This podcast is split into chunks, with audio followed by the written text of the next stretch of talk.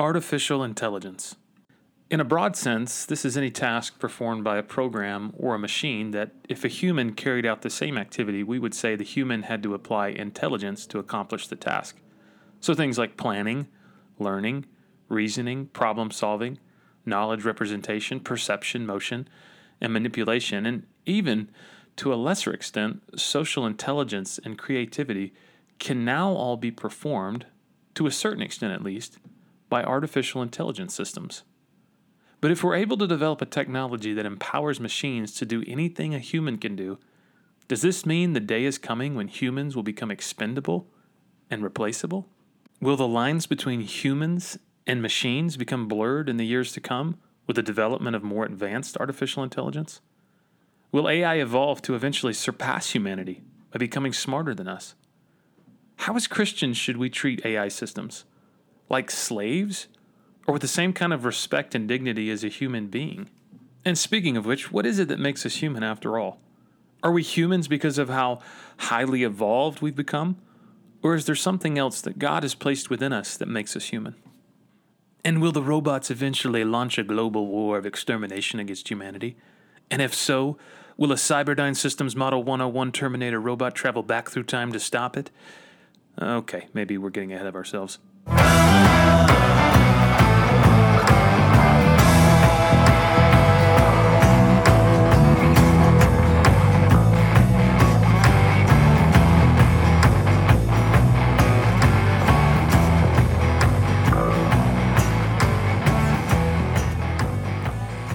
Well, welcome everybody to the Beards and Bible podcast. My name is Josh, and I'm joined, as always, by my good friend, partner in crime, co host, and buddy extraordinary, Gabriel Rutledge. Gabe, how are you this evening? I'm great. I'm great. And my beard is still on my face. Mmm, as is mine, my friend. Good. Good. Yeah, you couldn't listen to the Beards and Bible podcast if you weren't assured that the people that are telling you about things related to Bible also don't have beards. Yeah. And I will I will warn everyone that there will come a time very soon here where my beard will be shaved by um, hopefully by my students. Yeah, 'cause, you know, I teach high school and we, I'm actually using my beard as a fundraiser. So we're raising money. Um, they're gonna they're gonna vote on and pick a charity, and then the goal will probably be around three thousand dollars by the end of the school year. And if they hit that goal, that they they will um they will get to vote on how to shave my beard, and then I will have to wear it the, that way the rest of the week, and then I'll buzz the Oh, rest of it off. So it might be like half of my beard gets shaven and half of it stays, but um, it should be interesting. What are we gonna do with the name of this podcast? Is it gonna be beard or mustache and one beard, one mustache Bible podcast? I'll just get my my bearded Russian aunt to um to fill in for me those couple weeks. Um, I oh never gosh. knew a beard could fetch a healthy beard could fetch three thousand dollars. Nobody ever told me that. Oh, really? How? How's that Yeah. Oh, yeah. No, I mean, yeah, the, the fundraiser is. thing. Yeah, I thought you were talking about like if I donate my beard hair, like get three thousand Well, dollars. no, I mean your beard is worth three thousand. Your your beard is fetching three thousand dollars in fundraising dollars. Yeah, yeah, that's pretty significant. I think it's worth shaving my beard. But, anyways, Do you I- think that you could shave your beard and donate to Locks of Love? Like they Oh. could make a, a wig that someone could wear out of your they would hair? probably they would probably think it's a prank. They'd probably think someone like just cleaned out their shower, the drain, you know, and just like mint sent it in. Oh, Yeah. I'd be so grossed out if I got a beard in the mail. I'm sorry. Yeah. It would be so Hey, let me ask- suspect. let me ask you this: How do you, how does your beard stay perfectly brown and mine does not? How does that work? Are you talking like gray? Gray in my beard? you I don't see any gray in your beard. There's gray in my beard in the corners. Like it's in the corner. It comes in at my jaws, Yeah. my jawbones. But yeah, so it's there. It's you know, growing. true, true story. Um, my beard was like perfectly black all the way around until my first year of ministry. and I'm being completely serious. When I started working in full time ministry, my beard Mm-hmm. went from being very, very dark black to white and gray almost instantaneously. Why do you think that is? Uh, I mean, do we have to talk about this? I mean, yeah, it's kind of like those pictures of Abraham Lincoln, like before the start of the Civil War and then after the Civil War. Mm-hmm. Yeah, he's like emaciated and like yeah.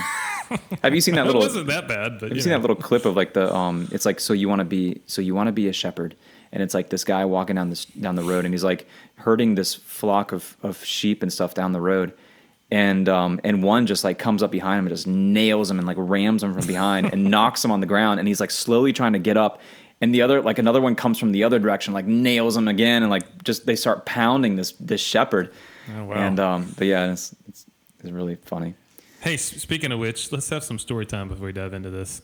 okay okay Many yeah moons ago, in the place where your wife is from, is that Mm-hmm. Bonifay, Florida? no no no she's from uh from Parrish Florida Okay, Parrot, you grew up in Bonifay. yes Okay, so many moons ago, when we were all in college, one weekend we went over to your wife's parents' house in Mm-hmm. Parrish, Florida, which is kind of in the middle of nowhere. yeah And there was this uh, pen where some sheep were in this pen. mm-hmm. And uh, we were hanging out like with the sheep and petting the sheep. And there was one particular sheep Mm-hmm. that was this massive male sheep. yeah his name was Ewan Okay, I remember that. Ewan yeah But what I remember more than anything, and I think I have like slight post traumatic stress from this, is that Ewan had a massive head and just had an anger problem. yeah I mean, the, the brother just some, some serious issues. he he had massive other things too I mean I, I don't know if I can say that Yeah, yeah. which no. attributed which is what caused this aggression thing Well, I remember. So yes, so Ewan was there with his big head and his large other things, and we were hanging out with some of the other sheep. And I just, I mean, I didn't grow up around sheep. I grew up around cows, and I knew you weren't supposed to like be around bulls because bulls would charge you. But I guess I wasn't thinking that that's the same concept for sheep. And so I'm petting all these other sheep, and you and this massive ram, starts just just nailing me like in my femur. Yeah. I mean, just like all this, and I started getting like really nervous. And you guys were like, just, just you gotta like distract him and then get out of the pen because like he's not gonna let you get out of the pen. And I was just like, man, I, I'm like really scared. You guys are no, no, no, just don't. And so finally, I think you or Ryan or somebody picked up an orange and chucked it to the other side of the pen. And so Ewan takes off after it, and then he gets it, and then right after he gets it, he turns around and looks, and he sees that I'm trying to get out of the sheep pen. And he just comes charging across this field. And dude, it was like slow motion. I'm trying to like climb out of this sheep pen while this massive sheep is coming after me. And I barely get out. And he slams his head into the side of the fence post. And uh, it was terrifying. I, I think, I, yeah, I remember there was a grapefruit tree in the middle of his pen, and That's we used to we used to orange, was hop. grapefruit. Yeah, we used to hop the gate, and then yeah, we, we used to play figure out who can who can grab the grapefruit and make it back without getting rammed by Ewan. Um, Yeah.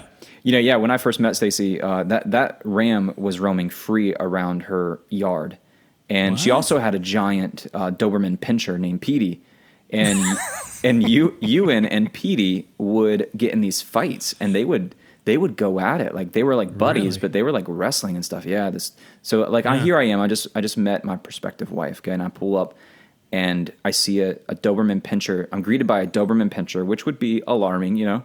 Mm-hmm. And then there's like a ram coming up with no, the no, not just intent, any ram. He's a homicidal yeah, ram. With the intent to ram. And Stacy's like, "Oh yeah, you want to quickly pick up a large stick." And I'm like, "Where am I?" And that's when I knew she was the one. She was the one. Yeah, man. I think that same day we might have played paintball with some of her cousins. Yes, yeah, And the way that they played was not you get shot one time and you're out. It was you keep playing until you can't take the pain anymore. yeah. Well, you're forgetting the most important part. That is to drink heavily before you go out and play. Yes, which we didn't do. Yeah. Hmm. And we were young men. I don't think we did that, but they Yeah. they certainly did. But anyway, you know, Gabe, we weren't that intelligent as younger men. We weren't. Ooh, good segue. You Yeah. stole the segue in this one. Well, I- I, was I was looking for an opportunity. That Ah. window was cracked, and I went ahead and jumped through it. We weren't Well- very intelligent, but well, how would you define intelligence? Because I would say we had an intelligence, but maybe we just weren't Hmm. Right. utilizing it. I don't know. we weren't. But what if there were I don't know machines or technological advances that aided us in our quest to become more intelligent? or that, yeah, that aided us and helped us keep safe and it helped us make decisions that were that were sound decisions. Yes. I don't know. Yeah, we're of course talking about artificial intelligence and this incredible field of AI that is uh, honestly it's advancing very, very quickly, and it's uh, happening for the most part under the radar. We don't really know, for the most part, the kind of AI advances that are happening right now until they're presented to us as products. And things like um, virtual assistants on our smartphones, or things like virtual assistants in um, home speakers like Alexa or Google or things like that. Mm-hmm. And it's kind of crazy. Like as I started really researching this topic, it was funny. There's a lot of things that we have in the world around us that are considered artificial intelligence, but we don't really see them as that.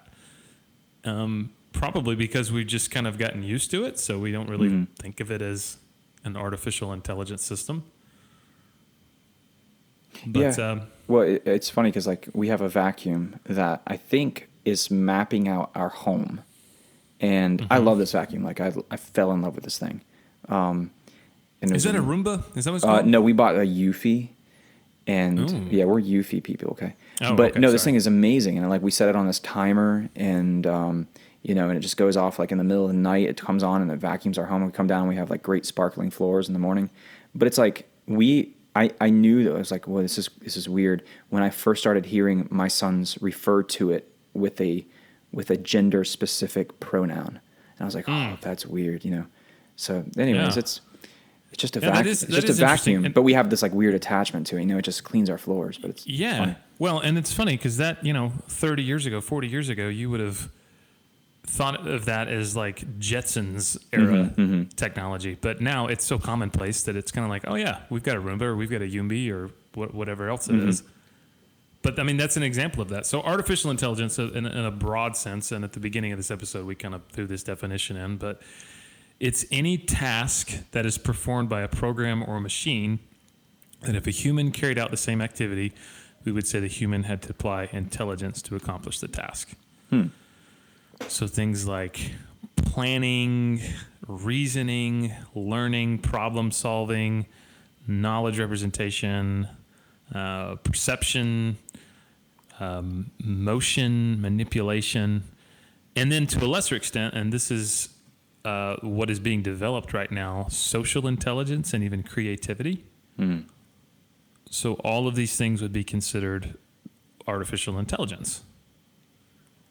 And uh, it's funny. I, I read a book recently called the um, the Age of AI. It's by a guy named Jason Thacker. Fantastic book. If anybody's interested more in this topic, I would recommend you picking it up. But he does a really good job of kind of mapping out um, what artificial intelligence is and the implications of artificial intelligence in the um, age that we're moving into. And for us as followers of Jesus, what does that mean? What does that look like? There's going to be a lot of things that we have to start asking ourselves about what it looks like to follow Christ as these kinds of technologies develop. Um, so I think this is an important topic, even if it's something that maybe we've not quite thought about, because I, I think it's going to start affecting us more and more as uh, this technology begins to develop. Well, I think we're entering what they call the, f- the fourth industrial revolution, which is a digital uh, revolution that's happening. Um, and I think, yeah, we're absolutely going to have to learn as believers how to cope, how to grapple with that, and how to navigate those waters. Um, you know, especially when it comes down to what if, um, you know, some of these companies or governments we're living under um, would deem our faith uh, inconsistent with the collective values of that government or the people. And that's that's tough waters to navigate, which we'll talk about in this episode. Yeah. Sure we'll kind of unpack, but Yeah, absolutely. Yeah, so there's there's kind of two categories of AI. So AI, we kind of give the broad definition: anything that, um, you know, a programming machine they would have had to have intelligence to gather. But there's really two types, and the type that we have now is what's called narrow AI, and that's what we have in computers today. And so these are just intelligent systems that have been taught, or they have learned how to carry out specific tasks without being explicitly programmed how to do so. So narrow AI can interpret video feeds from drones. Um, they can carry out visual inspections of infrastructure such as an oil pipeline. They can organize personal calendars, business calendars. So they're intuitive and they've got, you know, the ability to adapt and learn Um, they can flag inappropriate content online. So a lot of what we see in like social media sites, that's AI that does Yeah. that. Um, they can detect wear and tear from data gathered by devices. So this is this is mainly what we see with what we've got um, in AI now. And so again, that's happening all around us. Most of the time, we don't even know it, or we don't even recognize it, or we take it completely for granted. When the little vacuum cleaner comes on and maps out your home and learns your home, that's actually artificial intelligence. Mm-hmm. It hasn't been specifically programmed to learn your house, but it knows how to learn your house. Mm-hmm, mm-hmm. Does that make sense? Yeah. Yeah. So there's another type, and this is the type that scientists and researchers and futurists are fascinated by, and they really believe this is going to be developed very soon. And this is called general AI. And this is the type of artificial intelligence that is adaptable, like you find in humans. So this is kind of a flexible form of intelligence that's capable of learning how to carry out um, vastly different tasks. So things like building a spreadsheet or the ability to reason about a wide variety of topics based on accumulated experience. So essentially, this technology that really doesn't exist yet is the ability of a machine to perform any task that a human being can perform. Hmm. Which futurists are divided on. Okay, so some of them are like, I don't think we'll ever get there. Others are like, we most certainly will get there. And then the big question is, when are we going to get there? Some hmm. futurists think as early as 2030. Some think as late as 2060, which that's not that far away. That's 10 years. Yeah. Yeah. Yeah. And uh, the big test, and most people probably heard of this, to see if an artificial intelligence is truly intelligent in the sense of it being general AI is called the Turing test. Have you heard of this? No, I haven't. Okay, so did you ever see that uh, movie with uh, Benedict Cumberbatch? The uh, oh, what was it called? It was about uh, Alan Turing. He was the computer programmer that cracked the Nazi code. Um, the Imitation Game. You remember this? Oh no, I haven't seen that movie. That sounds interesting though. Yeah, fascinating movie. Um, and it's a true story. Alan Turing was kind of the um, the first person to really start asking these questions, and he was a basically a computer scientist before there were really computers like we know them.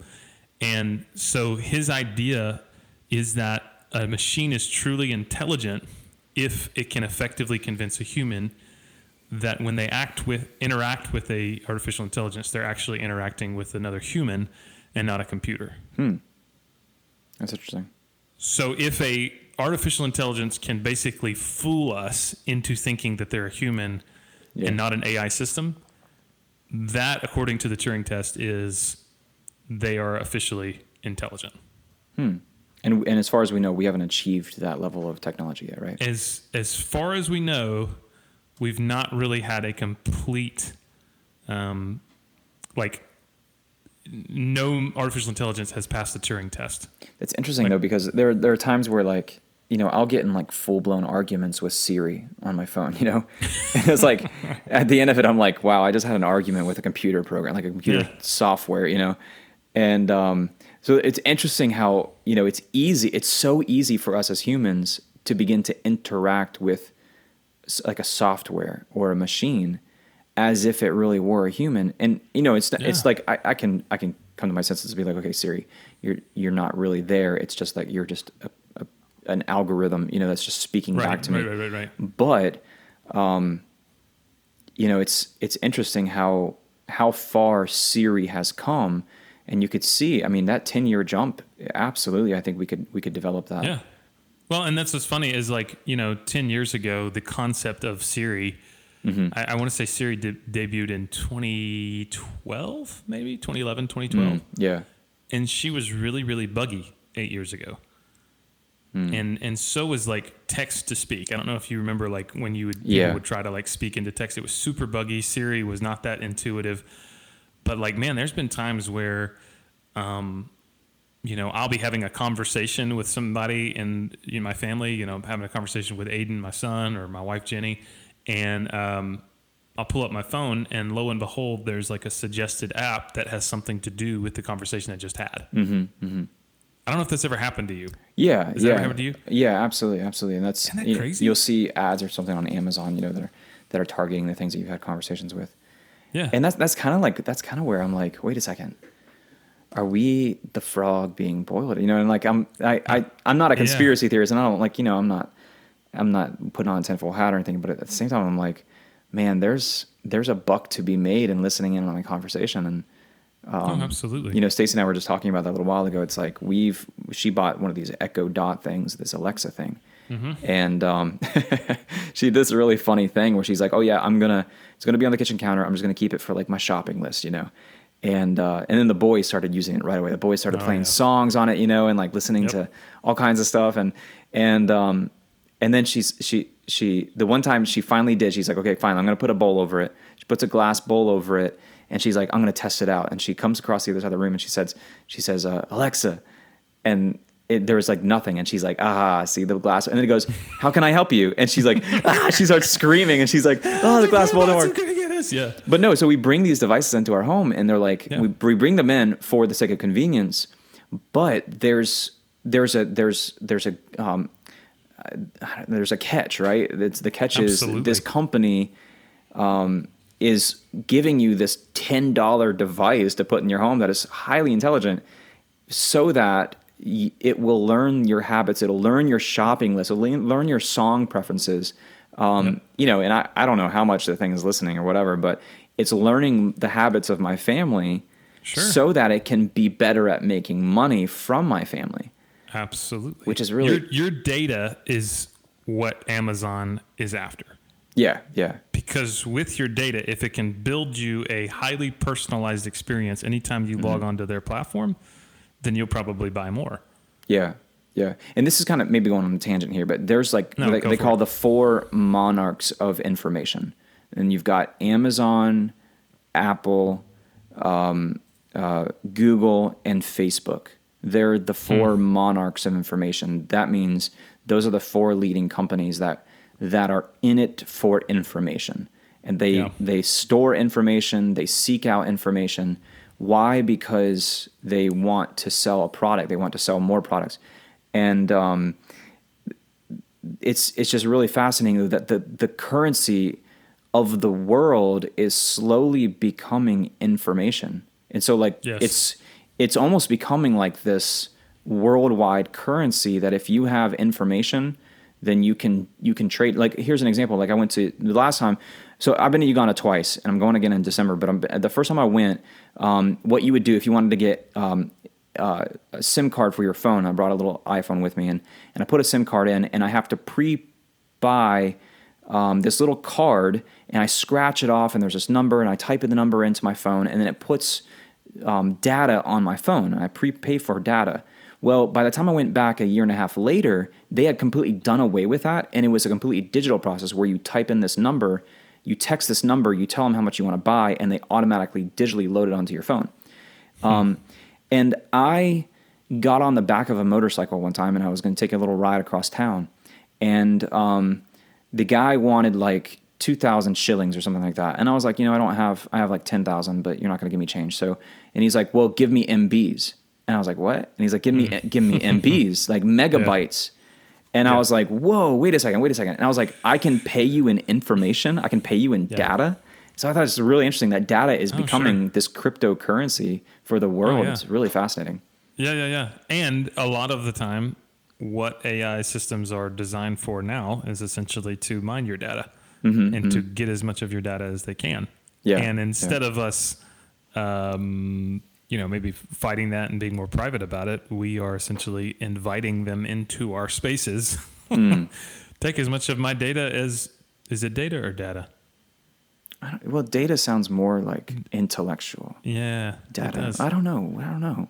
I don't know. How about We'll- you we'll say, data and I'll say, I'll say data. Okay. Data, data We'll data. just call the whole thing off. Yeah. Yeah. So, um, where was I talking about? Oh, yeah. We're inviting them in basically Mm-hmm, to our space. Take our information so you can build a more personalized experience for me, not thinking about the fact that that's actually probably costing us quite a bit in terms of privacy and in terms of everything else. But Yeah. Yeah, I, I don't know. It's it's interesting because there is some fascinating benefits of AI that we're going to get into, but there's some things to be wary of that we should be careful about when it comes to AI. And I'm talking just societally, you know, things like AI weapon systems and the economic effects of AI as we talk about that with jobs and things like that. Um, but like I said, most futurists believe that we are maybe only 10 years out from achieving general AI. Some believe we're, you know, 30 years out, 40 years out from achieving general AI. Again, this is the advanced AI that can basically do anything a human can do. So this is like, you know, what we see on Star Trek and sci-fi movies. So um I don't know. What do you think, man? Do you think there's a day coming when general AI becomes possible or is this uh is this the stuff of science fiction movies? What do you think? Uh, absolutely. I mean, if you think about 100 years ago, uh, they were trying to figure out. So, so like um, Edison and Tesla were fighting over which city to illuminate, right? Like, like who get who gets precedence over Chicago and New York, and they were trying to figure out and waging this war of of who gets to be the supplier of electricity, and that was just 100 years ago. And and here we are 100 years later, we are talking to that electricity. Like we're having full blown conversations and telling that electricity to put things on our shopping list or asking that electricity for directions to Right. wherever. And oh yeah, absolutely. I mean that it, the next 100 years, the next 30, 20 years are going to be phenomenal in terms of the leap in, in Yeah. technology that we see. So okay, so if that happens, you know, the big question then becomes, I think, for you know people that are thinking through, okay, if machines can do anything that a human can do, mm-hmm. they don't get tired, they don't need to eat. They're essentially going to become far more intelligent and far more capable of doing more physically. Does that mean humans become expendable and replaceable if we're able to develop this technology that empowers machines to do anything that we can do? That would be a very, I think, a, a Darwinian evolutionist view of it. I mean, if that's, um, Yeah. we're not the pinnacle of evolutionary process in a Darwinian, especially like a, you know, an atheist or humanist worldview. We're we're just another blip on the radar, and so it would make sense that um, that we would help further the evolutionary process along by creating something that's better than us. Yeah. So Um, essentially, AIs as we create them, according Mm-hmm. to again a Darwinian uh, philosophy and worldview, Mm-hmm. AIs would evolve to surpass humans. Yeah. They would become smarter than humans, and essentially, they would probably move their way up the food chain, if you will, according to that worldview. Right. Mm-hmm. Yeah, and that, that worldview would also say that humans are a big problem um, for for the environment, for the earth, for everything else, and that we ultimately are creating a whole myriad of problems. Um, so yeah, I think I think human life in general for that worldview is greatly diminished in its sanctity and its in its uniqueness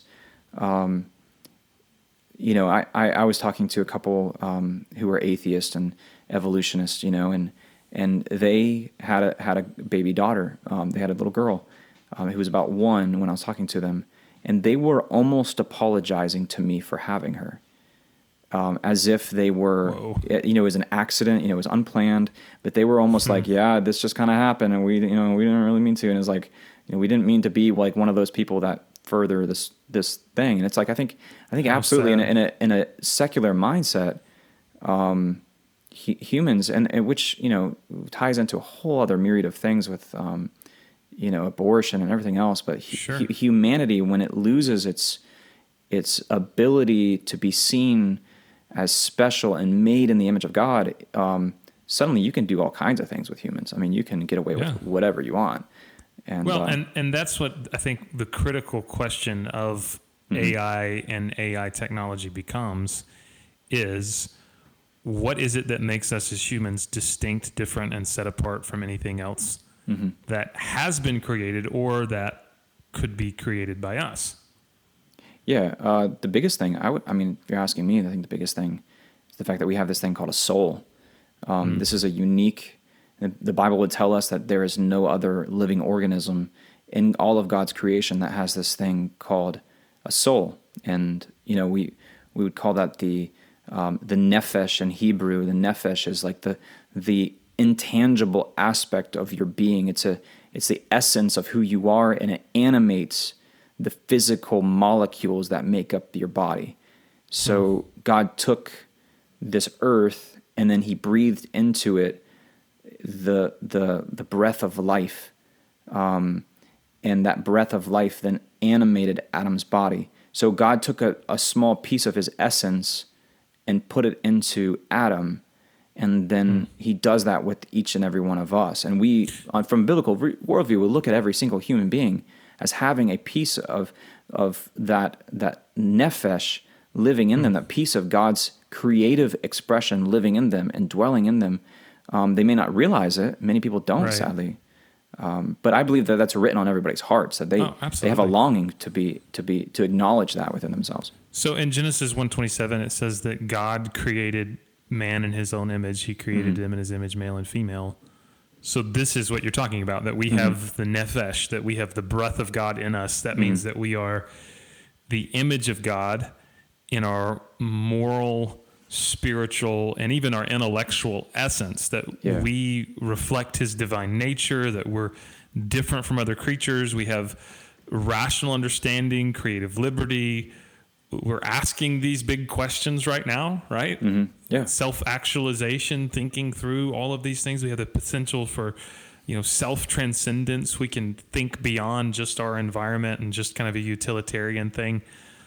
So, I mean, hmm. that's those are things that make us human, but but really like what it is that makes us human is not our abilities. It's not that somehow we can do things that like a raccoon can't do, mm-hmm. right? Yeah.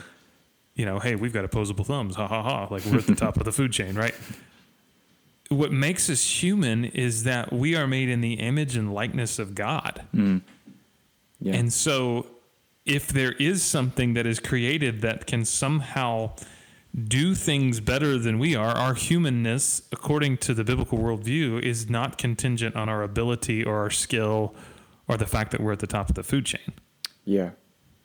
Does that make sense? Sure, sure. Yeah, and that word made in the image, that word there is it's made in his selim. Selim it, it occurs 17 times in scripture. And it it's the idea of like a little version of something. Um, and what's interesting is because we are made in in his selim, in his likeness, um, we have the ability to do the same. And we sometimes like, this tendency gets us in trouble, and we see this in Scripture. And that same word selim is used throughout the Old Testament in the Hebrew Bible as these little things that humans will create in the likeness of something else for the hmm, purpose of worshiping them. Um, interesting. So it's kind of this tendency that we have. We want to create something. That's why God says in, in Ten Commandments, you know, don't make a representation of anything in heaven or earth or in the sea with the purpose of worship, worshiping them. Because it seems like we have a tendency to want to grab these things and, and, and take something that's physical and mold it and shape it into something that we can then ascribe greatness to and worship as like a little selim of. Yeah, well, which is interesting because, like, if you see in the Old Testament, people would make gods that looked like created things and then mm-hmm. worship those gods, right? yeah. And essentially, and as we get into some of these AI developments, we are making things that look like us and then looking to them as the things that are going to fix our problems and save our souls. And Yeah. Salvation. Yeah. yeah, Yeah, it's interesting. Well, the, Interesting. the Greek version of that, the Greek uh, equivalent of that word selim is uh, where we get the word icon.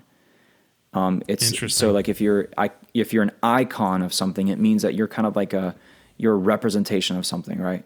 And that Greek word is used in Colossians 1:15 and Paul says Christ is the icon of the invisible God.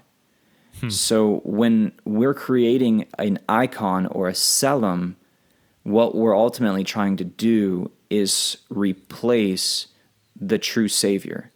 Just like you said, hmm. we're creating, we're propping something up as if it is our Savior when it really can't do anything to Right. save us. And Well, and ultimately, what well, what I was going to say is like ultimately, that's we we are ignoring the fact that we are in, in need of a savior. We're in need of Yeah. reconciliation back to our creator.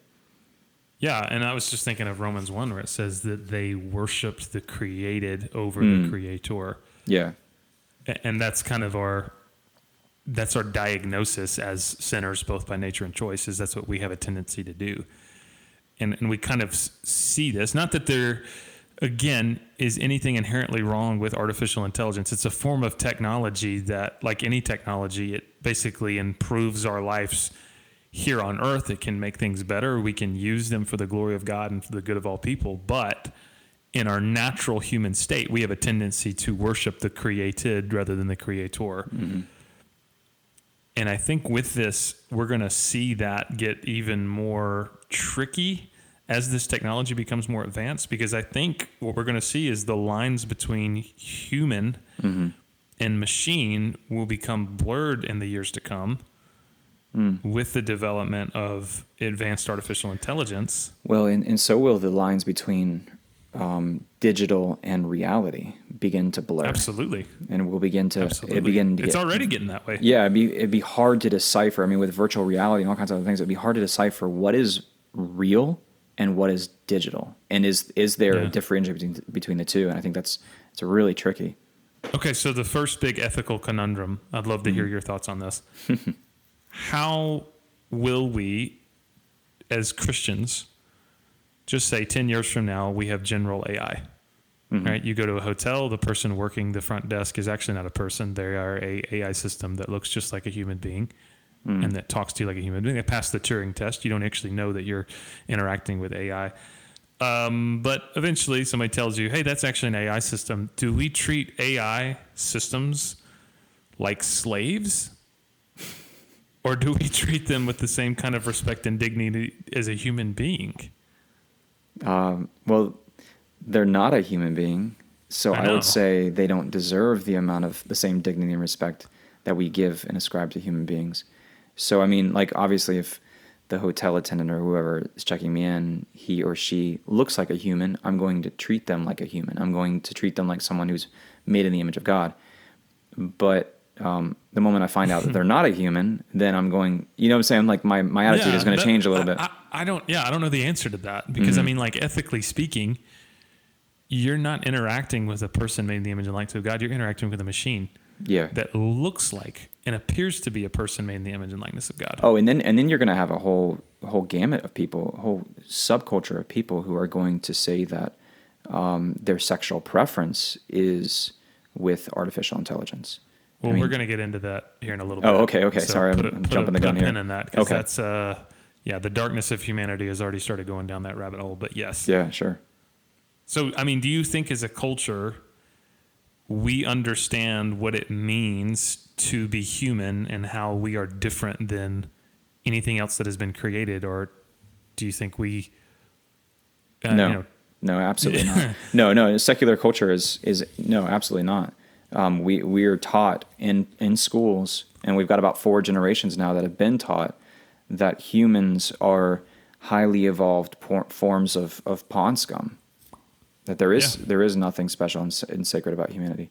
So no, uh, so then that basically becomes you're gonna, we're going to have a very ethical and philosophical dilemma Mm-hmm. when there becomes a more highly evolved form of intelligence that we've created.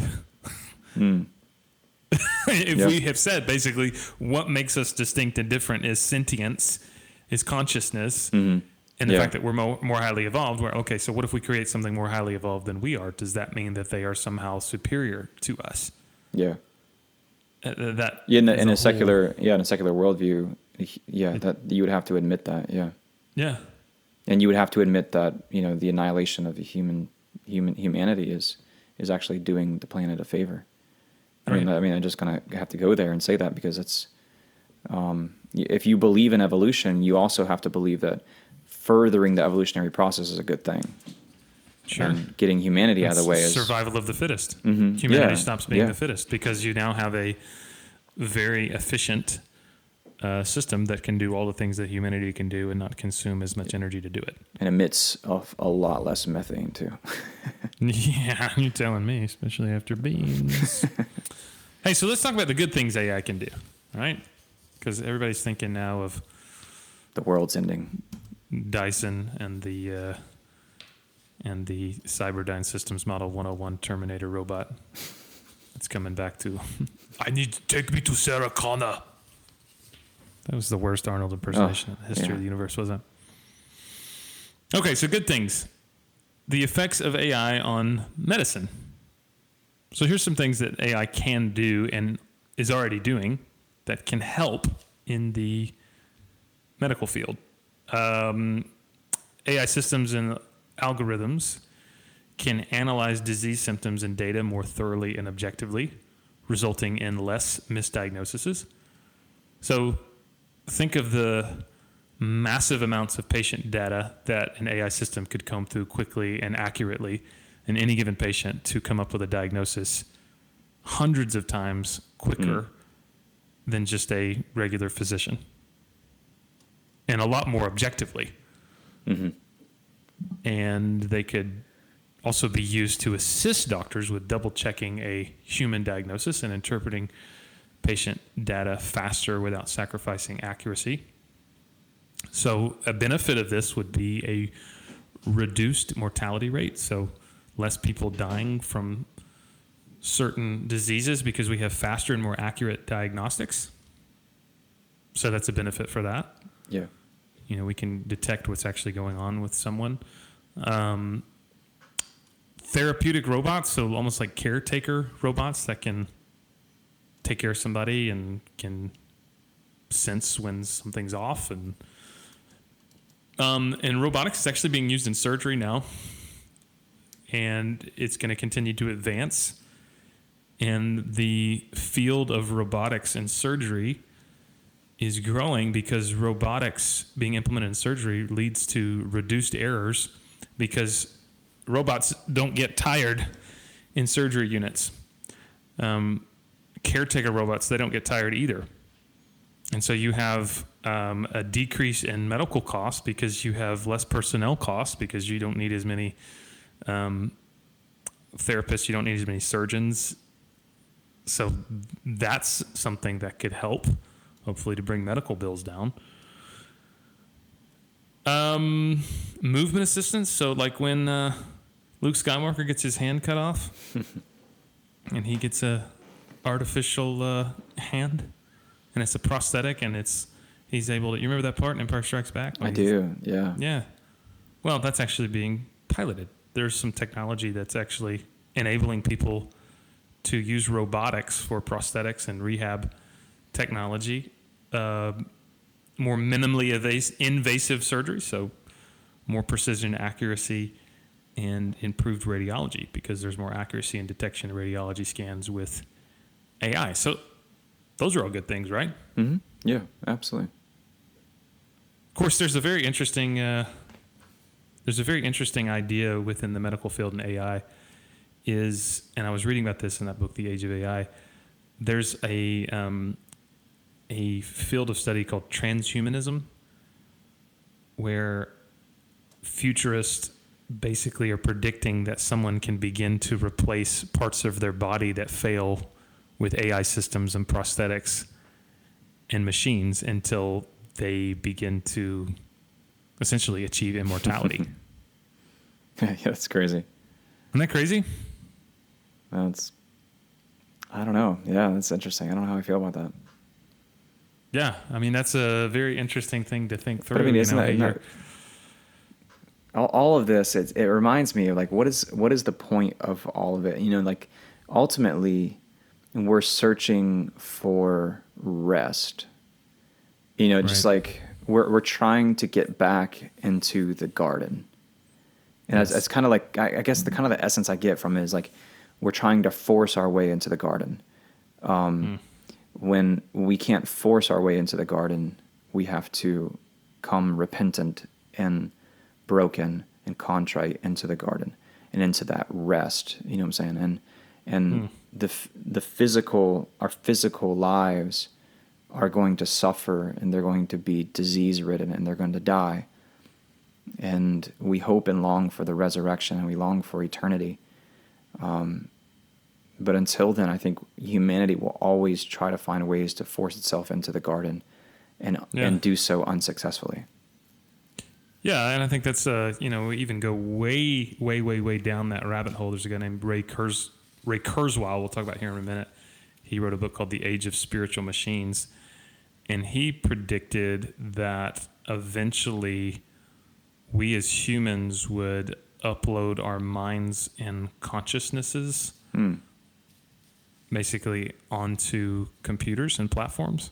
So we won't need our bodies anymore eventually your mind, your consciousness can be uploaded onto a platform, and so your body becomes irrelevant over time. Mm, that's interesting. Yeah, I think that's that's the kind of the terminology um, I've heard used as a digital halo, uh, where like so like your your consciousness and your thoughts and the the um, summary of your existence is it, it's tied up in this thing called a digital halo that you know when you approach a person, you can suddenly see and you can ascertain from their digital halo basically anything you want to know about them, like their Myers Briggs, what they ate for dinner last night, you know, their favorite football So wait, team. so somebody's saying that this thing exists now, or is this that's the that's the that people are goal. Um, it's it's um, remember the guy from Black Eyed Peas? What's his name? will.i.am.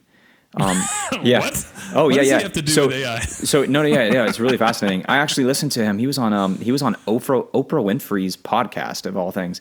And yeah, yeah. So he's like he left the music industry. He's not in the music business. He hasn't been for several so years. no more boom boom pow. No, no. But he's Oh, like man. he's like okay, so he's he's a secular humanist, maybe into spiritual like new ageism or something like. That. But he he believes Really? that the future is yeah that kind of thing. He he's actually he's founded a an AI um, uh, company called Will I Plus, I believe it is. That- yeah, that's that's the essence is like to lift to create AI systems that fill every possible need of a human being. Everything from like socializa- socialization, um, nutrition, uh, money, um, you know, intimacy. I mean, you name it, to where they Wow. they're fulfilled as a human through Man. the advancement of AI. So yeah, he's he's a like Wow. deep end like stuff. But Yeah, who would have who would have thought? I know I, IBM The just guy like that sings my my lumps, my humps, my lovely lady lumps. He's he's now in yeah yeah systems. he's extremely intelligent and and IBM just sunk a lot of money into his company. They partner with him and they're you know there's a he's, he's Wow. making some traction. So it's interesting. I'm telling you, I have a feeling that tonight's gonna be a good night. I'm trying to think of all the the Black Eyed Peas. Oh man, you're bringing me back. Yeah. So let's talk about uh, AI in the home because we've already briefly touched on this. So right now, AI is in our home, whether we like it or not. We've mentioned that we both have Alexa smart speakers. If you have a smartphone, most likely you have some sort of an AI system on your smartphone. Um, we have automation happening, outsourcing happening. So things like vacuums, appliances, mm-hmm. mowers, even online delivery systems for groceries and household services. All of these things are happening all around us in our home to make our lives more comfortable and convenient. And they're all powered by AI systems. Mm-hmm. Self driving cars, that's happening.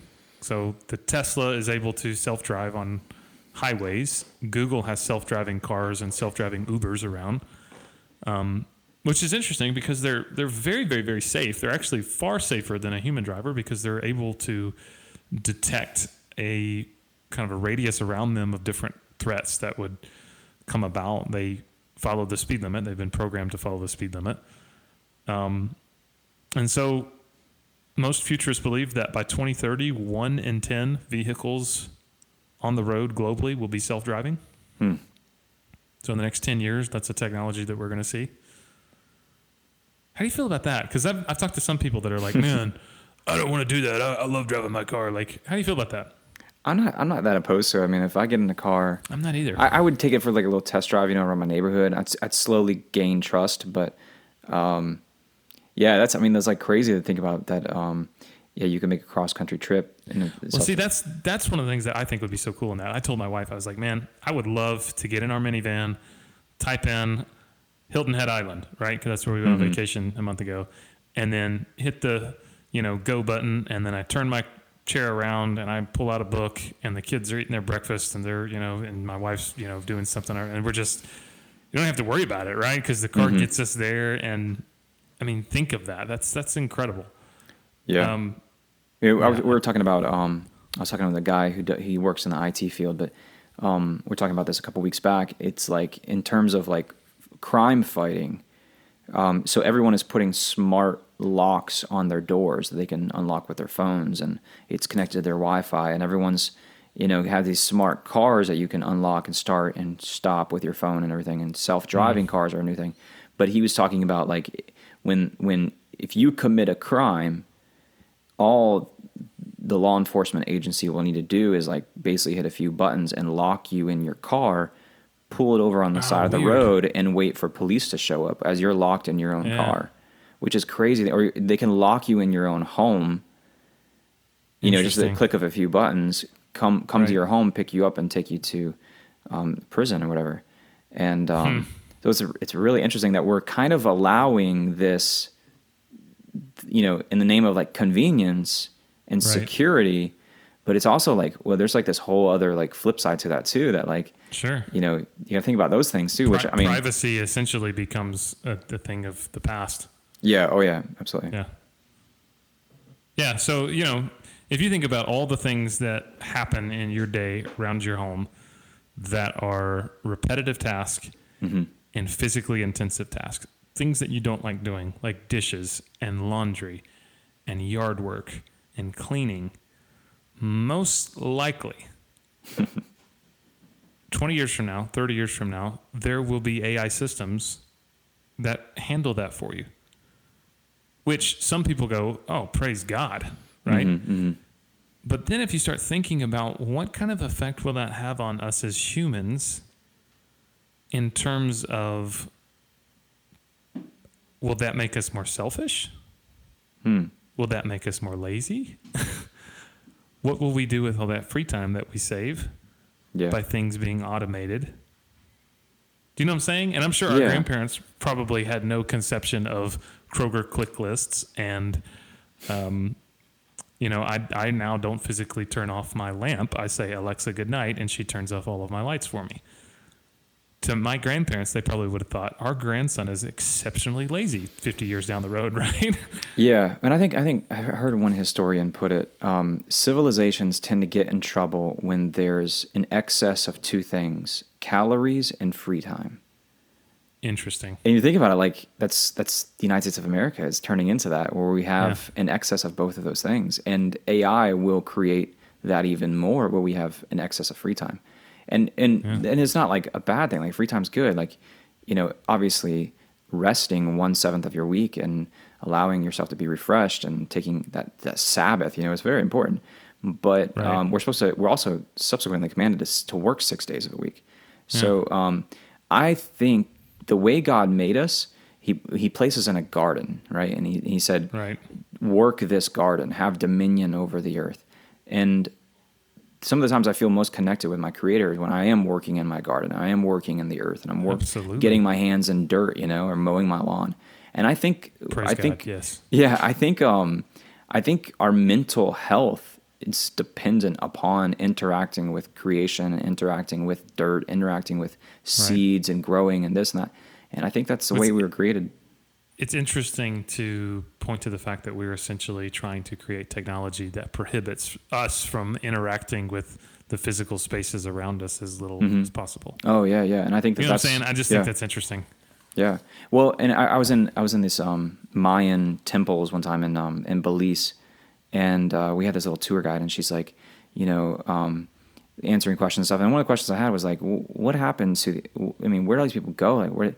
And um, she said, well, the um, a famine happened, and we don't know about what year, but we think a famine happened, and all the people who knew how to grow food left, leaving the noble people like the religious elites and everybody else, leaving them to fend for themselves, and they had no idea how to do any of that, and they all just starved out and just and just died. Yeah.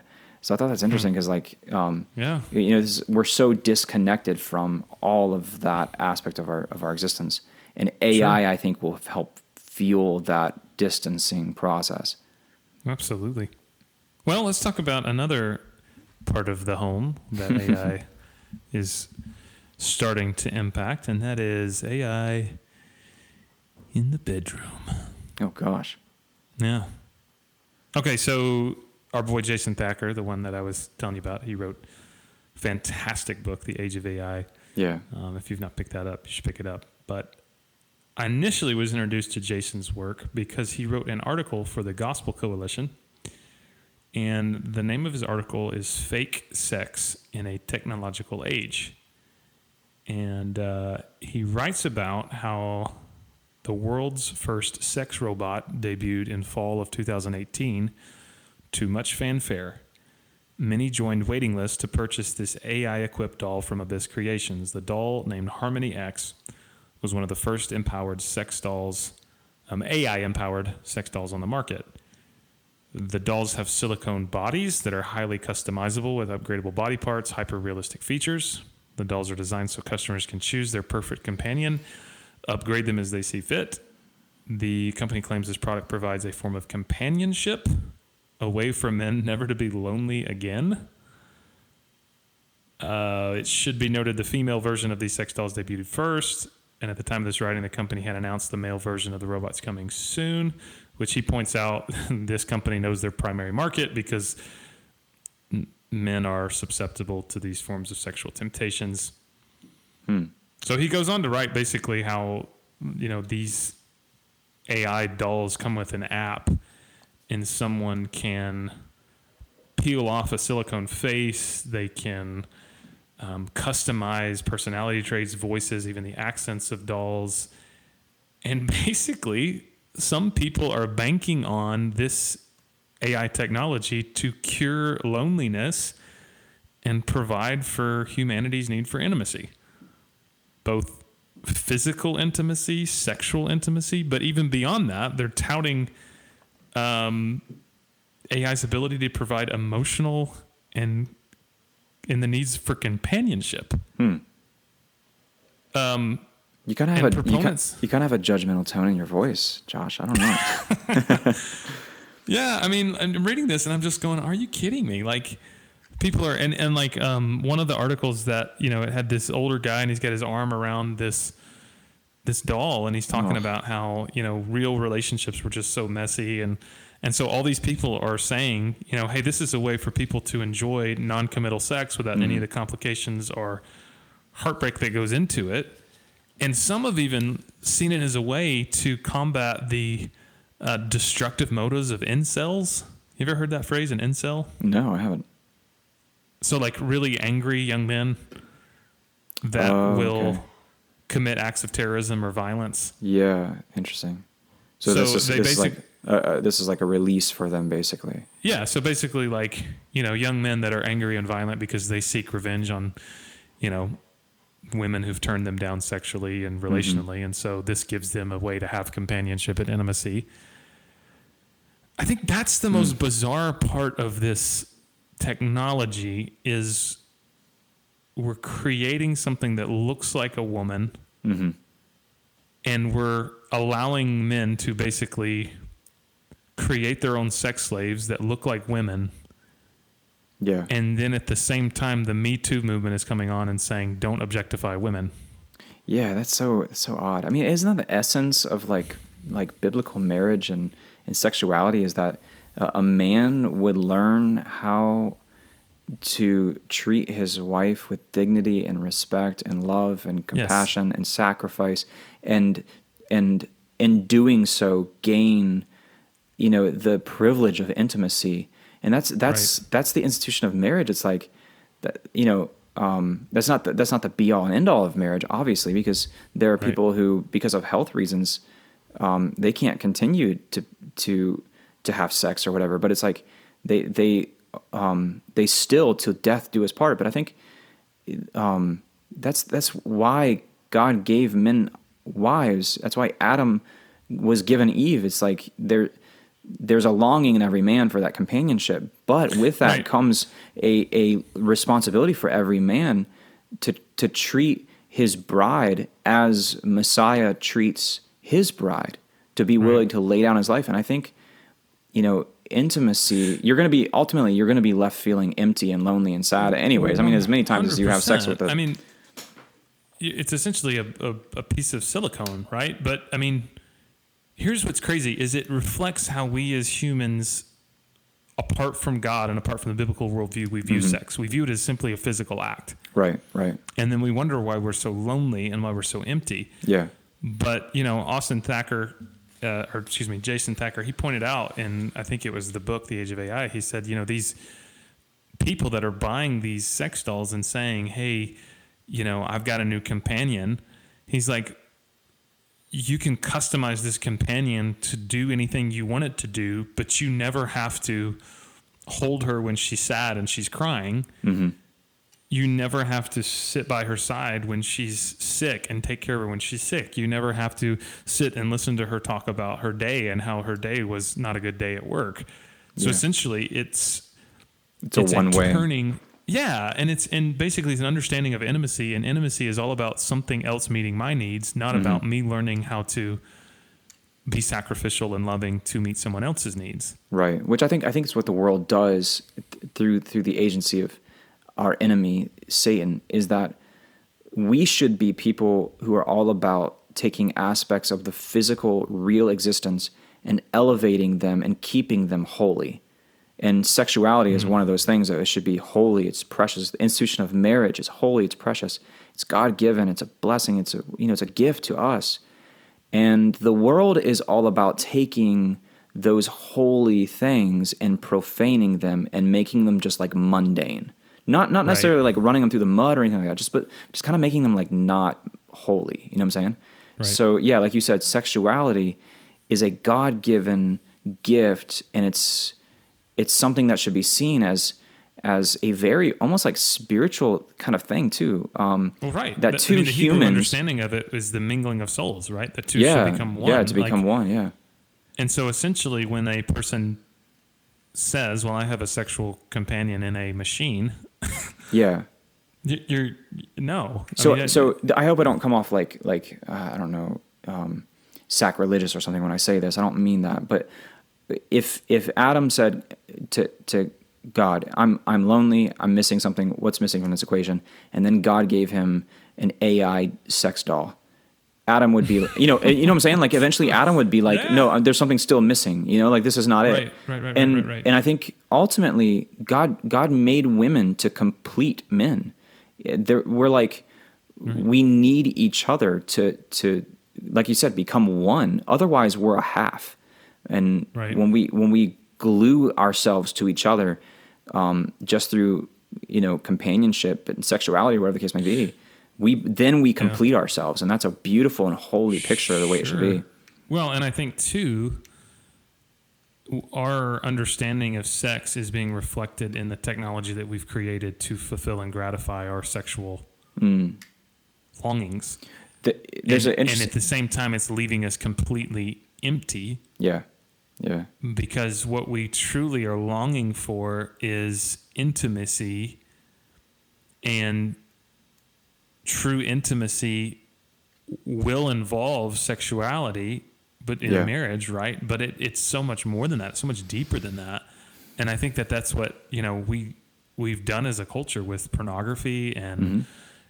you know just the the hypersexualizing of everything and everybody and the you know uh, hook up shack up breakup culture When I think you know all of our listeners are probably mature adults, but I'll say this: you know, one of the dangers they say about pornography is that as you're watching this as a man, you're seeing women do things that are not normal, like a married couple would do in the bedroom, right? So you're seeing these Right. like, and it, and it it creates all these like it, it releases all these um uh, uh, dopamine and stuff in your brain, and it's like so when you you're a 16 year old and you're you're watching this for three years leading up to your marriage, and suddenly you enter the bedroom with your wife for the first time and you're like, oh, this is my only frame of reference for like sexuality is what I watch these women do in these pornographic films, and so like let's just take that, let's take it to the next level. Now, now your your parents buy you this doll, you know, at the age of seventeen or sixteen or whatever, or you know, you, maybe you're just a grown man and you your only frame of reference when it comes to sexuality is having sex with a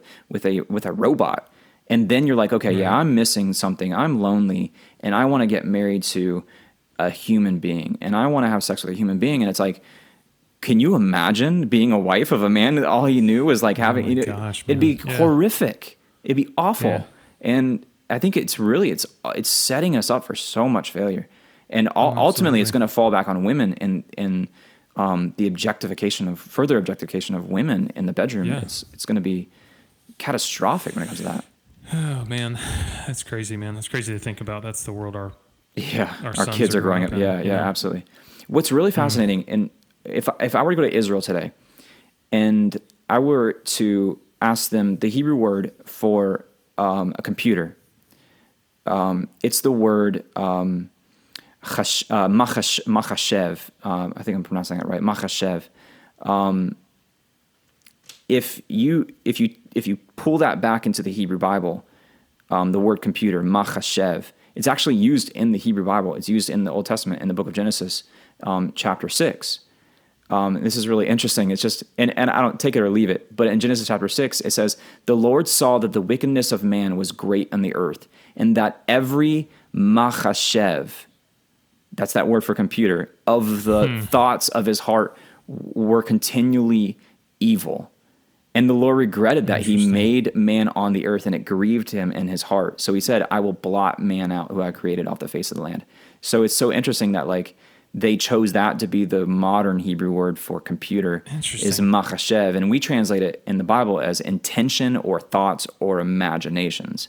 So the Hmm. the imaginations of man were so evil by Genesis chapter six, and we're just a few generations into humanity at this point that God's like, ah, I need to start from scratch. I need to blot these people Wow. out.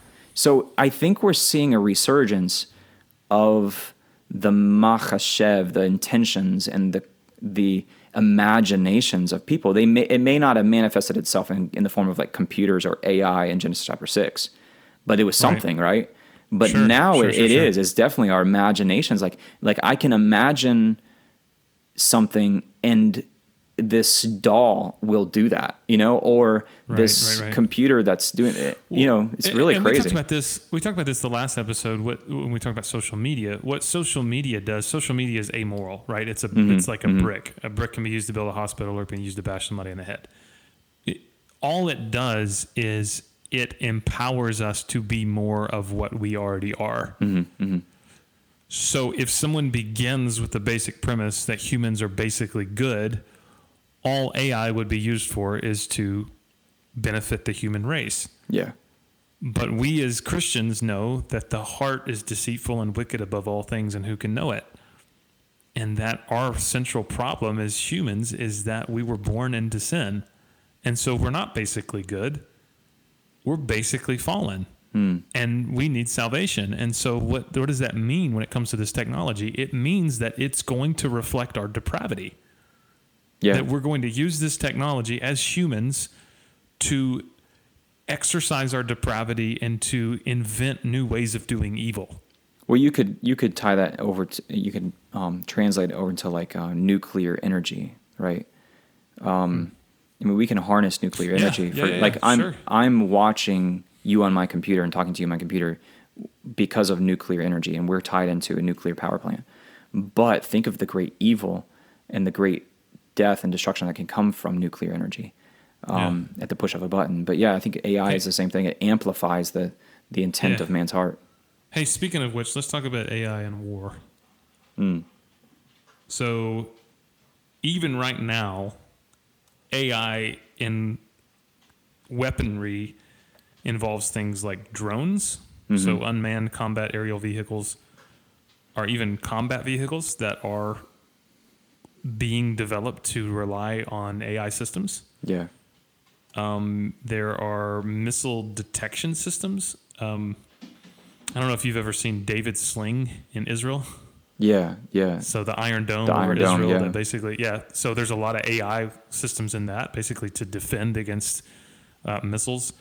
Um, there's technology that's being developed for lethal autonomous weapons. Hmm. So basically, weapon systems that independently search for and engage targets based on programmed constraints and descriptions that they're programmed into. So people that are developing these, they have basically this vision that autonomous systems someday can conduct missions, they can um, automate tasks, they can make quicker, better, more objective decisions than humans. Mm-hmm. And I don't want to be an alarmist, but this is this is kind of scary a little bit Yeah. Oh, yeah. um, because a lot of analysts have argued that right now there's actually a global arms race that's happening for stronger and for better military AI. Mm-hmm. And the six countries that are leading it would have be, you know, what most people expect. That'd be the U.S., China, Russia, China. the UK. Yeah, as, as wonderful pronunciation of that. But then two countries that I think, if you understand kind of what's surrounding them, South Korea and Israel, Mm-hmm. Yeah. um, because there have been analysts all across the world that have basically warned that if these nations don't develop autonomous weapons, those technologies will inevitably fall into the hands of terrorist groups, Yeah. such as the Islamic State.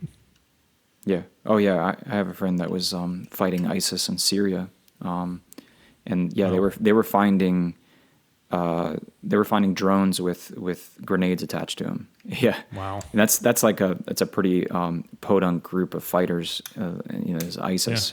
But I Sure. can imagine what um, China is coming up with in terms of of warfare. But to, to think about it, like Sure. it, the future of warfare um, is going to be uh, this like privatization of. So so basically, I would I would wake up in the morning, eat breakfast, go in my office, log into this confidential system, um, and control a drone and fight from my office, my in-home office, and I would be getting paid by the hour to sit there and fight a war from from thousands of miles away Yeah. you know that's that's really i mean it might the vehicle the the chassis through which i wage war might vary it might be you know Sure. aerial it might be sea it might be land but that's absolutely the future of warfare is is sitting in you know we're all sitting in our own homes um it's it's so bizarre to think about but Well, and even too, like be one step beyond that, you're not actively piloting a drone, or you're not actively piloting a, um, you know, a, a vehicle.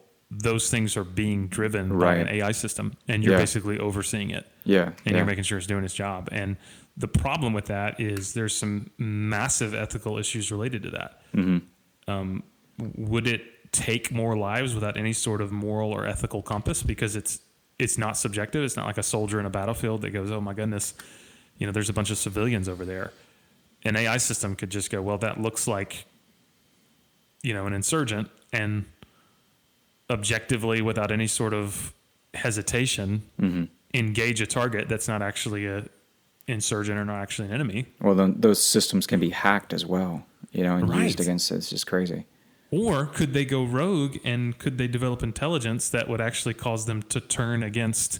do you know what I'm saying? I mean, like, Yeah. you know, we're, we're talking like, you know, uh, Yeah. Cyberdyne Systems Model 101 Terminator robots, right? But I mean, that's that's a real possibility, as far fetched as it sounds. Ugh, yeah Yeah, i gotta go to sleep tonight just great thank you for that yeah. but no Yeah, i just think be thinking of Arnold. What do they say? Um, Arnold coming to see you. Yeah, yeah, yeah. somebody look this up and tell us, email us and tell me who said this. I can't remember, but um, they, they said uh, we don't know what World War III will be fought with, but but I know that World War IV will be fought with sticks and stones. Have you ever heard that quote before? Hmm. I have never heard that quote before. I bet But- it was will.i.am that said that. Uh, I have to look it up. Uh, yeah, I'm going to give you another another quote that Yeah. will.i.am said. sure. Um, I'm so 2008. You're so 2008. Oh gosh. Okay, so with is- that though, yeah, that was dumb. Oh, it was Albert Einstein. Albert Einstein. I do not know what Oh, weapons War. that? Yeah, I I'm do. I do not. that's, that's the other guy in the Black Eyed Peas. Okay. Yeah, yeah, yeah. He says, I know not with what weapons World War III will be fought, but World War IV will be fought with sticks and stones. That's really Interesting. That is really interesting. So there's a lot of uh, scholars and developers that have basically signed bans that their company will not develop automated west, weapon systems. So Elon Musk, uh, Steve Wozniak from Apple, um, the folks over at Google, Stephen Hawking was a strong advocate for a ban of lethal automated weapon systems. Because I mean, it is it is basically Pandora's box. I mean, what mm-hmm. what happens if you open that technology? Yeah, it's like mutual destruction, basically. Yeah, And th- there, I mean, Um, there, the companies will arise that will create that. I mean, it's not like, yeah, and I guess that's that becomes the big dilemma. Okay, so it's like nuclear war. Mm-hmm. Y- You don't want it to fall into the wrong hands, so it's almost like you have to have it in order for it to not fall in the wrong hands. But you mm-hmm. don't want to ever have to use it. You know, right? Yeah, it's crazy. so AI in the workplace. Um, this is probably the most practical implication of AI that's probably going to affect all of us over the next 10 years.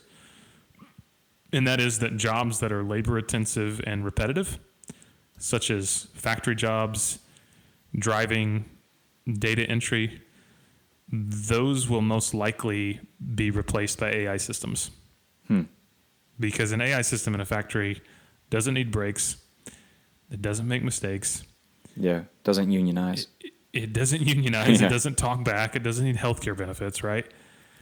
And so the most pressing issue with AI, practically speaking, for all of us, is the future loss of jobs. hmm I mean, think about all the people that are working in factories all across our world right now that essentially they're going to become irrelevant in terms of their job, not them as human beings, but just in terms of what they Yeah, do. Um, and then that would lead to great wealth inequality because people that own factories and people that own AI systems that run factories, they get even wealthier. While the people that used to work in the factories no longer have any jobs and they don't have any skills in order to gain more wealth. So it becomes a greater gap in wealth earnings because of something like AI. Hmm. yeah. Something I didn't think about. Yeah, That's- that's, probably the most practical like implication. That's probably going to affect us global economy. And then kind of one of the last we've already talked about it is data and privacy. So Yeah, like it's only going to get more invasive in terms of what AI is able to gain out of us. So there's facial recognition software that's already being used in major U.S. cities and in China to police people. hmm Um, there are algorithms on smartphone cameras, laptop cameras, smart speakers, various platforms. They're harvesting our data, they're analyzing it, they're basically collecting our data so they can hyper individualize our user experiences on various platforms. So that's ads shown to us, it's content that's suggested to us, all of that stuff. And as AI gets smarter and more widespread, we're not going to have as much privacy yeah.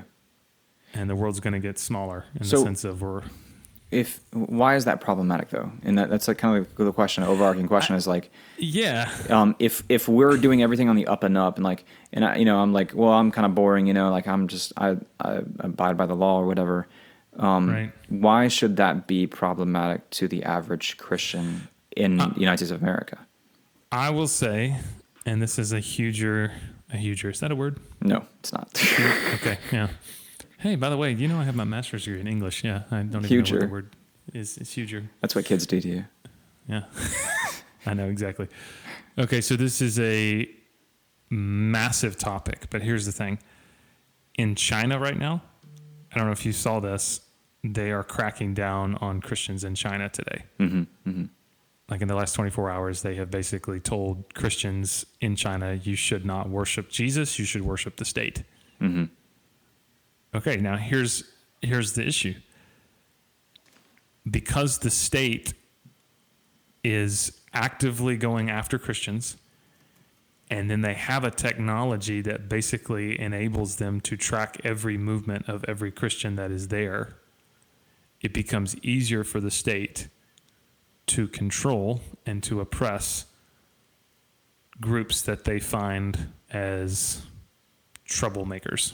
yeah yeah So I think data and privacy, the reason that is an issue for us and an area to be concerned with is it's going to be a lot harder to do things that the state deems as troublesome. Yeah, and I, sense? I think that's kind of the mindset that we need to get people in. Not, I, I don't know when this will happen, but I think I think we're naive to think that that uh, the United States of United States uh, of America, the federal government, at some point in time, will not legislate away parts of our faith. Um, I think we're we're naive Yeah. to at least ponder the the possibilities of that. Um, and and that's alarming to people to, because we think of um, United States of America as the promised land, right? Like that's the we're the city on the shining city on the hill. It can't happen to us, but um, no, it, it definitely it definitely can, and I, would- I would argue that it's very possible it will in our lifetime, where there will be aspects of our faith that'll be troublesome, that will be l- deemed hateful, um, a Right. unsafe, right? And and yeah, I think I think we need to look at what does it look like if you have to delete all your social media? What does it look like if you have to get rid of a smartphone? You know, it might be not it might not be you, it might be your kids, or it might be, but um, we give up our privacy and our personal liberties for two reasons: for safety or security, um, and for convenience. So let's say you know uh, three presidents from now. Um, it's So after Kanye runs two terms. yeah, yeah. Okay. It's Sorry, continue. it's illegal to do X, Y, and Z, which are fundamental tenets of our faith for various reasons. I don't know why, but let's just say, let's just hypothetically say that.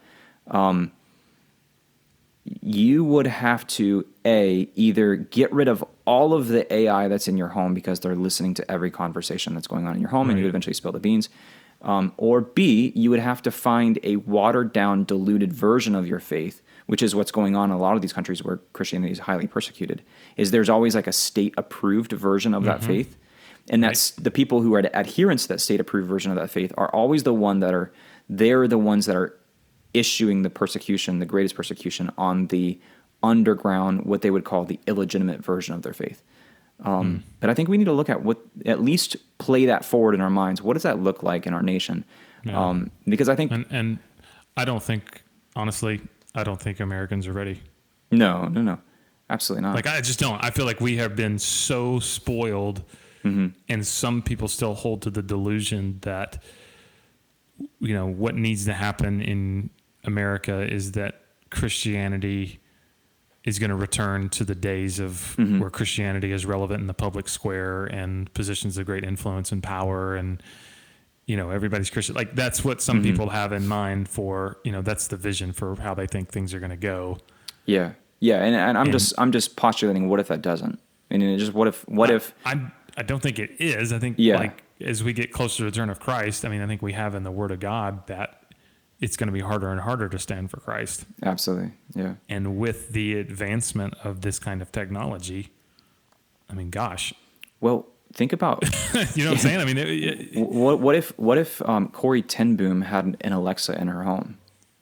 right? Well, I mean, Right, yeah. what Yeah, if yeah, what if Adolf Hitler had major companies like Google and Facebook working in, for him in the Third Reich? That's terrifying. You know, like think about the Sure. the amount of Jews he would be able to prevent from sneaking out of his country.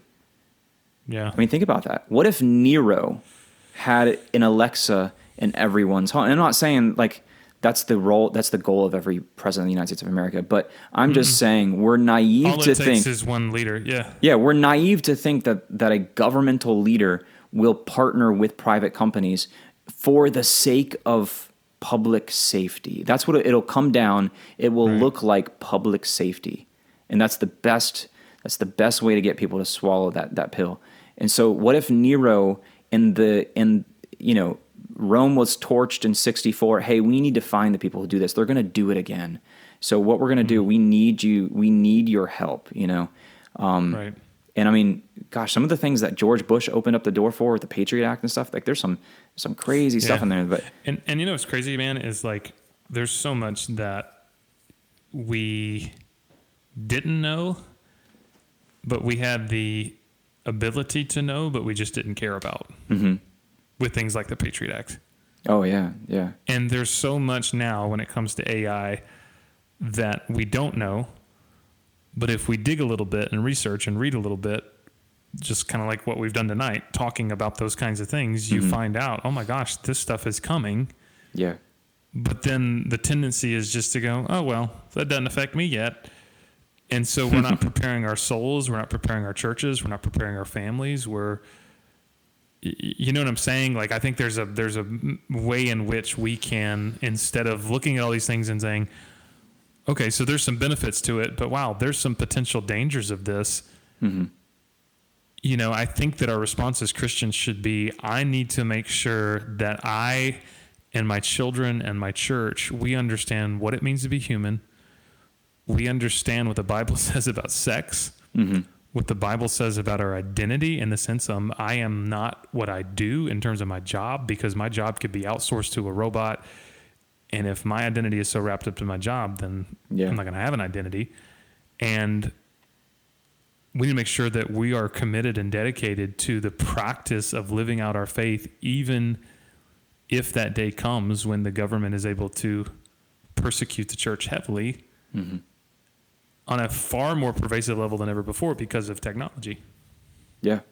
Yeah. Yeah. Well, I think we need to teach them too that um, this life is is temporal, and Yeah. the worst that anyone can do is change our address. And Mm. you know, it's like like Paul says, um, to live is Christ, to die is gain. And if we instill those kinds of values in our in our children, in our churches, in our congregations, um, we can't go wrong. Um, but yeah, I think I think we will wake up one day and we'll be like, "Whoa, what has happened?" You know, Right. and, and it, it will be a.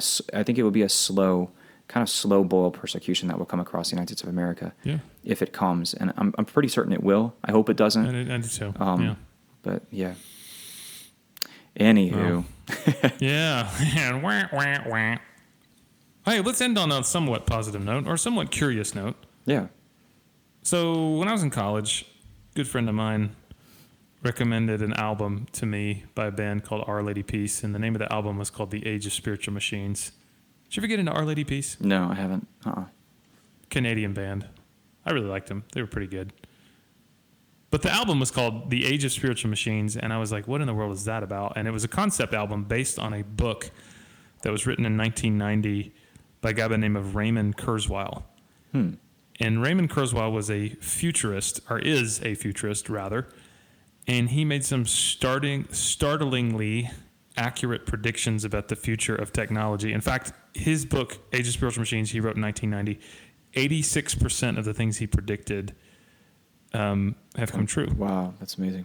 So he predicted things like smartphones, like voice recognition text, access to the internet at all time. He predicted cloud computing, you know, like the iCloud and things like that. Yeah. And so it's fun to ask the question of old Mr. Kurzweil, what's going to happen next? Hmm. Oath soothsayer, prognosticator, Nostradamus. Uh, and here's what he says, and we'll end on this. He predicts, and I don't know how much of this is true, and some of this I don't actually know what he's talking about, but I can pretend. so by the 2020s, the decade that we're in, um, Raymond Kurzweil has predicted that many diseases will go away as nanobots become smarter than current medical technology. So, kind of talked about advances in AI and the medical field. Um, he talked about the Turing test that we mentioned earlier. That will begin to become passable. Self driving cars will begin to take over the roads. And he's predicted that people eventually won't be allowed to drive on highways. That you'll get a ticket if you start driving on highways. Weird. Yeah. Yeah. No, I could totally see. I could totally see uh, car insurance companies saying, "Yeah, we're we Yeah. we'll give you a discount if you own a." Yeah, absolutely. Yeah.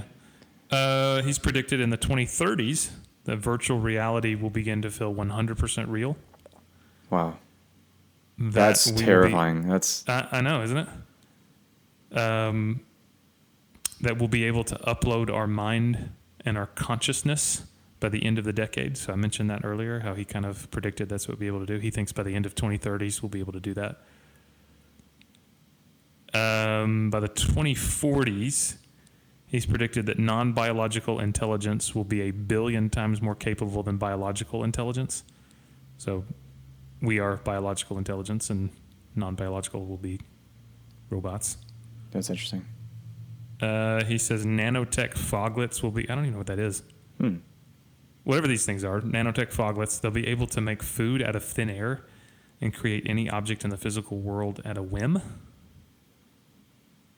That sounds pretty. I'm not gonna lie. That sounds pretty sweet. I mean, Yeah, it does. It sounds pretty it's like weird. a but- Star Trek. Yeah.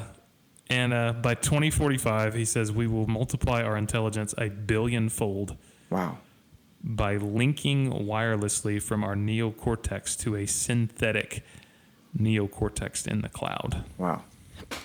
Yeah, that, that reminds me of um, Now- Da- Daniel. Uh, it says that um, roll up the scroll, seal the words until the time of the end. Many will go here and there, and knowledge will increase. Ooh. That's crazy. You know what's crazy? 1990 was 30 years ago. Yeah, that is crazy. And if you or I went back 30 years ago and showed up to our dads who were our age hmm then, right? And said, hey, guess what? I've got a computer in my pocket that at any given time I can access this thing called the internet and I can do this and I can do that. And they probably would have been like, you're crazy. right? But Yeah. we're looking 30 years in the future at 2060 and our minds are going, yeah, I don't know if that's ever going to be possible, but who knows? Yeah. Yeah, you're right. I think I think our iPhones are something like two to three hundred times stronger computers than what was on the first space shuttle. Yeah, that's crazy. I just want my self-driving skateboard, my hoverboard like on Back to the Future 2. Yeah. Yeah. Yeah, really. I mean, that's They said that would they said that would be possible by 2015. Didn't happen. Hmm. Yeah. That's all I want. I don't know what to believe in. I, I know. Golly. Well, Gabe, I think we've about solved every single issue related to artificial intelligence. Yeah, I, I don't know. This may be this may be an angry email episode. I don't know. I I hope. Probably. Yeah. I don't know. We'll see. Do you think do you think 30 years from now we could go back and listen to this podcast and laugh about how wrong we were about certain things? Hmm. I hope so. I'll put it that way. I hope. I hope. I. If we're not sitting in a bunker somewhere, you know, with Yeah. candles. Yeah. Oh gosh. Yeah, well, my goodness. Well, uh, thank you guys for listening this far. It's been a long episode, but uh, Yeah. It seems like we're getting longer and longer stuff. the more episodes we do. know. Yeah. Well, you know, we just have more to talk about. So maybe next time we'll do like a 20 minute episode or something. I don't know. Yeah. So, all right, everybody. Thanks for listening, and uh, stay safe, and don't tell too many things to your Amazon.